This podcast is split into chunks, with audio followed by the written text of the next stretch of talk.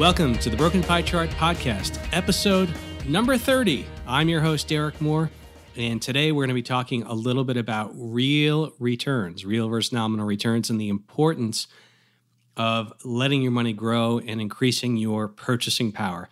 You know, I get a lot of questions about this, and I've mentioned it here and there about inflation-adjusted returns and how to do it.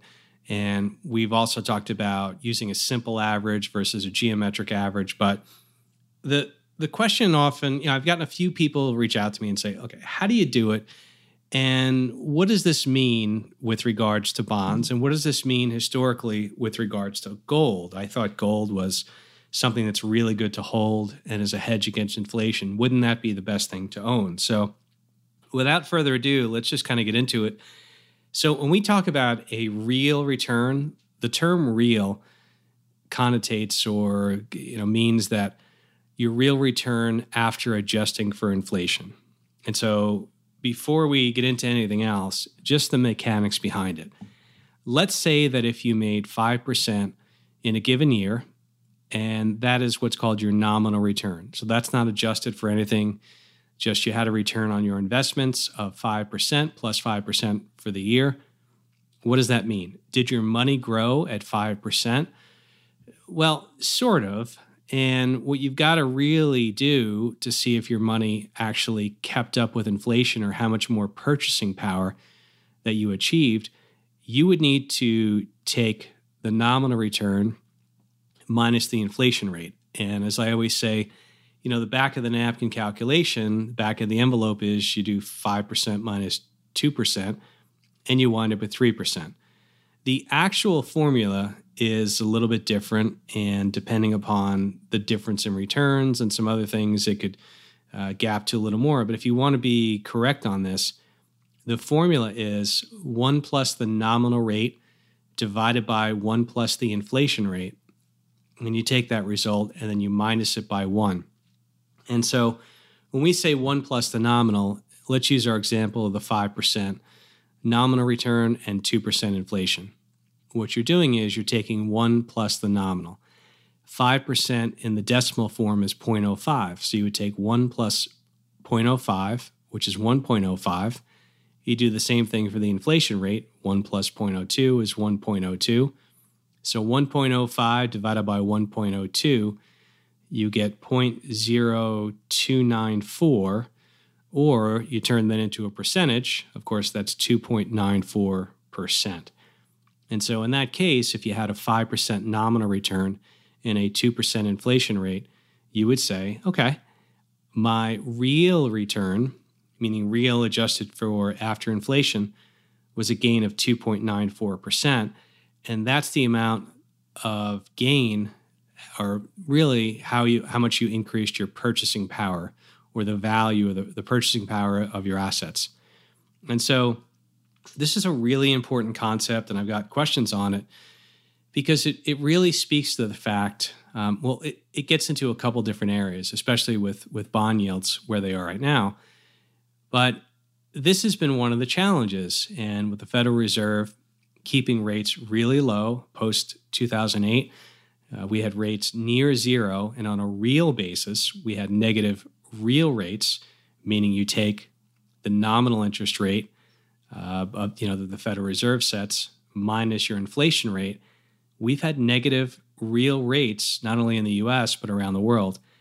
And so those people who are savers and keeping money, let's say, in a checking account or a savings account, not earning very much, what's happening is they're losing year after year purchasing power because after inflation, you've got a negative real return. Now, things are a little bit different now. The Fed has raised rates. But let's be honest, in many people's savings and checking accounts, you're only getting a small, minimal amount of interest, and it may or may not actually exceed the rate of inflation. And this has been those critical of the Fed. One of the things they point to is people that have, let's say, a lot of assets or wealth, they can spread it around, diversify, use strategies with hedges in it. But those who, you know, don't have as much money in the bank, living a little more paycheck to paycheck, as that money is sitting there, they're earning little or no real return. In fact, sometimes it's negative. So When we talk about nominal returns versus uh, real returns, the real return is after you adjust for inflation, and the nominal return is not adjusted for inflation. All right. Now, this actually brings us to kind of an interesting point, too. I got a lot of questions. We did an episode where we got into, it wasn't the whole episode, but we actually got into just a little bit more about returns. Uh, so let me cover that, and I'll talk about not only the real return, nominal return, but also the idea of a simple average or a geometric average and what all that means. And then later, I'll just give you some figures. I ran some numbers on gold from nineteen fifty-one to two thousand eighteen, and just taking a look at the real return and the real geometric return. And that will make sense in a second. Okay, so one of the big points of confusion that uh, I got some follow-up questions on was, Derek, you know, you've talked about this idea of compounded returns or compounded annual growth rate. Could you break that down a little bit more? Okay. The example I really like to use is an example where, let's say that in a given year, an investor is going to lose, uh, you know, fifty percent. Okay. Remember, two thousand eight, the S and P at one point was down close to fifty-five percent. And I've always talked about the value of taking smaller losses and about using hedging, hedging strategies, which put a floor in portfolios so they shouldn't get down that far. And the less you lose, the more that you can potentially make on the rebound. And the less you lose, the less you need to make on a rebound. And so let's go through an example. Let's say somebody had a million dollars and they lose fifty percent. Not a great year, right? And so if they lose fifty percent on a million dollars, what do they wind up with? Well, they wind up with five hundred thousand dollars. They've lost fifty percent. If in the next year, the gain in that year is fifty percent, well, how much do they have? Not a million. Not a million. Why? Because the fifty percent gain is now on less assets. There's only five hundred thousand dollars in the account after losing fifty percent from the million. And so making fifty percent on five hundred thousand, well, that would mean the account balance goes to seven hundred fifty thousand. On a point-to-point basis, meaning you start out with a million, you now have seven hundred fifty at the end of year two. Just on a raw number, that person's still down twenty-five percent. But here's where it gets a little bit interesting. Let's say that you did a simple average of the returns. You took negative fifty percent and positive fifty percent. You take the two, you divide by two, you actually get a simple average of zero percent. You say, wait a second, my average return is zero percent? No, no, no, I'm still down twenty-five percent. That can't be right. Well, this is where the difference between a what we call a simple average and a geometric average starts to matter. And so our simple average is zero percent, not a true reflection of what somebody may have encountered. And so a better, more accurate way is to kind of take into account not only compounding, uh, but also the real experience. And for that, it's called a geometric mean or a geometric average. And the way I, I always explain this is a geometric average really is more representative of what somebody who actually experienced the returns um, would would be on an annualized basis. So if we take that same uh, result, the positive, uh, the negative fifty percent and then the positive fifty percent, and you do what's called a geometric mean, you can do this in Excel. And for anybody who uses Excel, you just use equals sum product parentheses geo mean, and then you use the cells that you uh, uh, you've got the returns in. You add plus one, and then you close parentheses and you do minus one. The geometric return in that case is negative thirteen point four percent. Simple simple average was zero percent. Geometric average or return is negative thirteen point four percent. Which on an annualized basis is more representative in this instance of what that person would have experienced. And so that's not accounting for inflation. And so if we wanted to account for inflation, we'd have to go ahead and on each of those annual returns, do the one plus the nominal divided by one plus inflation, minus one, uh, and then get that number, then do a geometric average on that. So it starts to get a little bit, a little bit more involved. But the thing I want you to take away from what I'm talking about is, well, there's really three main things. Number one is a nominal return is simply the return that somebody experienced. Let's say if it's in a year, what was the nominal return? The real return is after you adjust out for inflation. A simple average just adds up all the different, let's say if you're using annual returns and you got twenty years of returns, you add them all up, you divide by twenty in that case, right? And that's your simple average. Your geometric average is going to be more representative of more like a compounded annual growth rate. Um, and that accounts for if you lose and then you make money on the reduced balance, or if you make money and then you make money again, you've got a higher balance. That's a little bit more representative of what you're actually going to go through.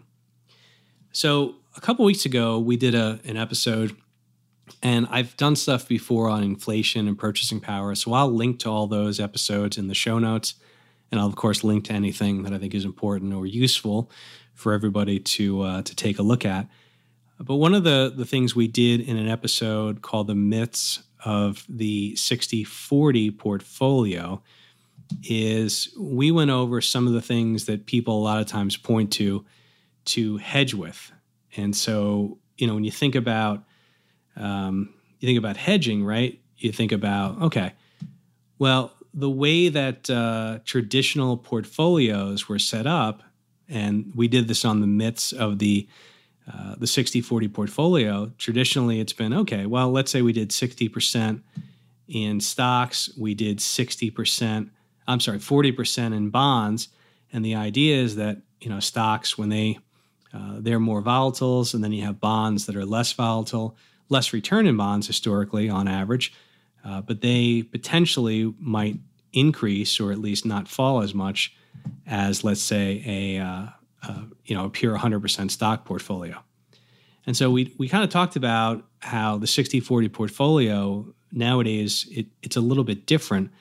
And the reason why it's so different nowadays, you know, in, in my opinion, is simply because, uh, you know, you've got bond yields, which are so, so low. And so we talked about the sixty forty portfolio, and one of the things people say, okay, well, you could, why not go with the bonds? And we talked about how bonds are very, very low. Now, think about it this way. The ten-year bond today, the yield was about two point two four percent. You know, inflation isn't that high, uh, but when you do, let's say you earn two point two percent on a ten-year bond this year, and you did that for each of the next ten years, and you did the inflation adjustment, your real return is almost nothing. And so that's one of the challenges with bonds, and especially bond yields being so low. We covered that in that sixty forty myth episode. And we also talked about the risk to the, the downside should interest rates spike, because with low coupon yields, bonds are much more leveraged to interest rates. But one of the other things people said, well, why don't you just do a portfolio that had stocks and it had uh, you know, some bonds maybe, but gold? Why don't we have gold? And that will be a good hedge. Well, historically, you know, gold, uh, people point to it, but gold really had these two, you know, and, and I pulled data back from nineteen fifty or fifty-one. Um, that's what I could pull without, you know, paying for a lot more data, or, or I couldn't find it. But I just ran it. Um, I found uh, gold from nineteen fifty-one through two thousand eighteen. And you had, you know, late sixties into the mid seventies, and then another thrust forward from, I would say, you know, seventy-seven to uh, to eighty-one or so.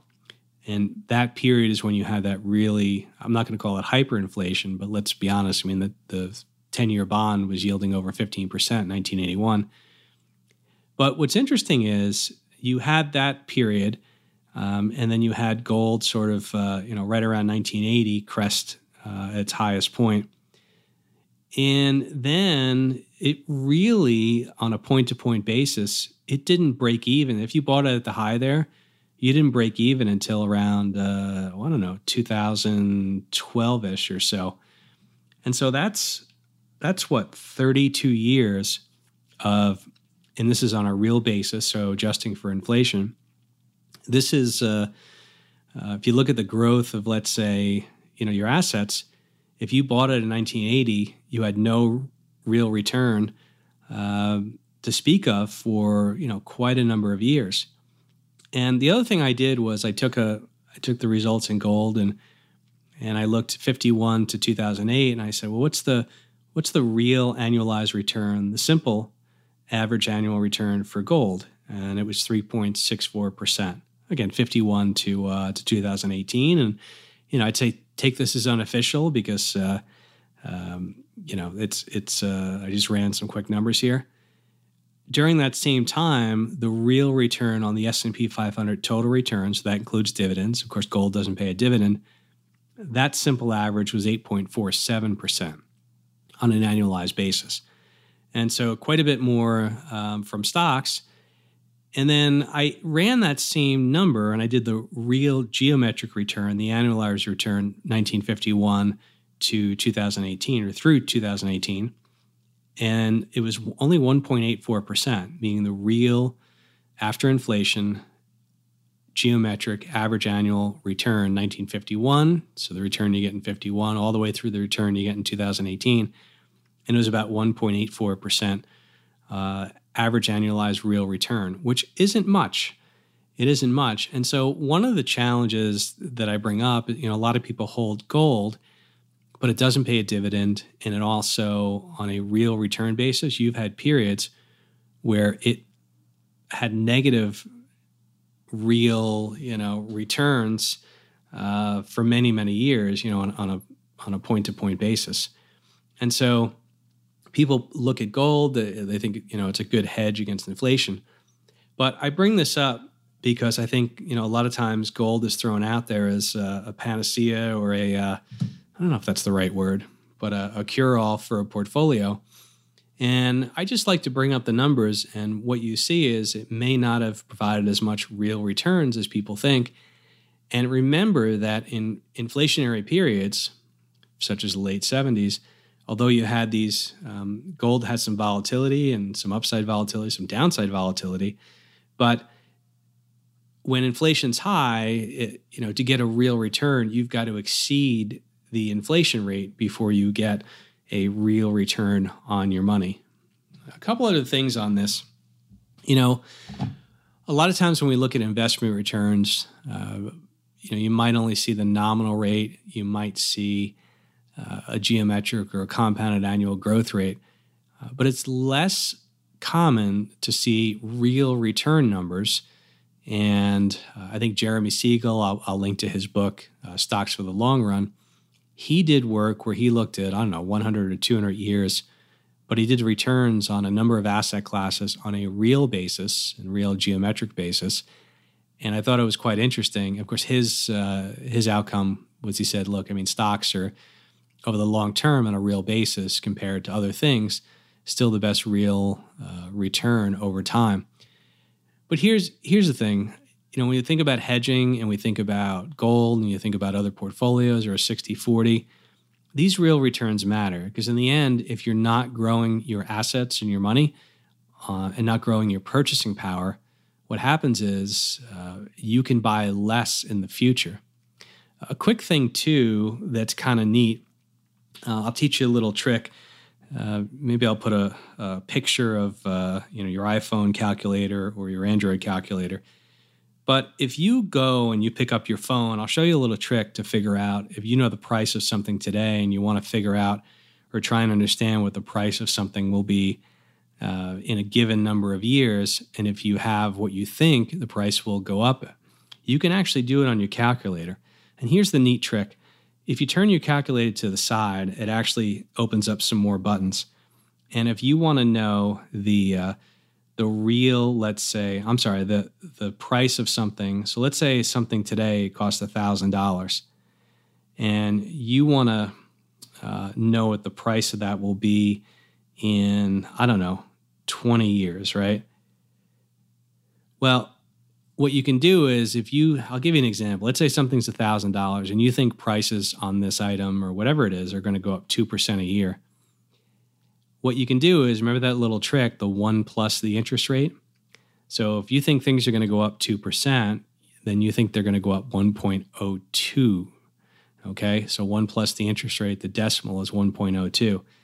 So if you use your calculator, let's say you take one thousand you do times one point oh two, and don't hit enter yet, and then look on the left-hand side. There should be a button that says X with the Y, X of Y with a Y kind of in the exponent field. Uh, what you can do is you can uh, choose that and then hit the number of years. So let's say I want to do ten years. And if I do that, I find out if something that's one thousand dollars goes up two percent a year, and that's assuming, you know, straight line compounding, right? Um, in ten years, it would be one thousand two hundred nineteen dollars rounded. So I'll tell you how to do that again. It's a little trick. You can take one thousand, let's say, or whatever the, the cost of the item, times one plus the interest rate. If it's two percent, it's one point oh two. And then you hit that X of Y. Sometimes it's Y of X. And then the number of years in the future, that's you're putting in an exponent. Hit equal, and that's going to tell you if you compound something or increase it by a number, um, what it will be worth. Uh, now, by the way, uh, it's it's uh, I'll call this a back of the napkin, but you can also do this. Let's say you have a, a bunch of uh, brokerage accounts or assets, and you add up everything, and you want to see, hey, you know, if I get X percent a year over the next twenty years, you can take the the number that's in your Uh, brokerage account or whatever, wherever your accounts are, uh, times one plus the interest rate that you expect. Uh, use that X of Y, and then let's say in twenty years, and you can kind of see what a compounded balance would be. And that's really one of the more powerful things about investing, is the the idea of compounding. Now, I will, I just talked to you about simple averages and geometric averages. You know, that assumes that you're going to get a straight line across. But if you want a good idea, that's kind of one of the ways to do it. Look, uh, we're going to call it good for here. I wanted to, I'll call this an episode to, this was a catch-up episode, kind of go over a couple things that we've covered. And people said, hey, you know, I, I get what you're saying. Could you give us a little more specifics? And again, this just goes to the point of why hedging is so important and so powerful, because the idea of getting the majority of the upside in a market, uh, but then materially stopping the downside with a good hedging strategy, and we hedge using options, uh, you can really, you know, th- there's a lot of benefits to that. Um, and it's also a benefit of growing the assets and your purchasing power to make sure that you're earning more than inflation. And I think right now, with, given where bond yields are, uh, that has a, on a real return basis, it starts to get a little challenging. All right, folks, as always, uh, we'll be back next week. If you have topics that you'd like to see us cover, me cover, or one of me and uh, one of my uh, regular guests, Jay Pastorcelli, please uh, contact me, reach out to me, uh, razor wealth dot com. And also, if you're interested in learning a little bit more about hedging or how that could help you uh, with your wealth and assets, uh, also give me uh, reach out to me as well. All right, folks, hope everyone has a good weekend and a good week, and we'll talk to you soon.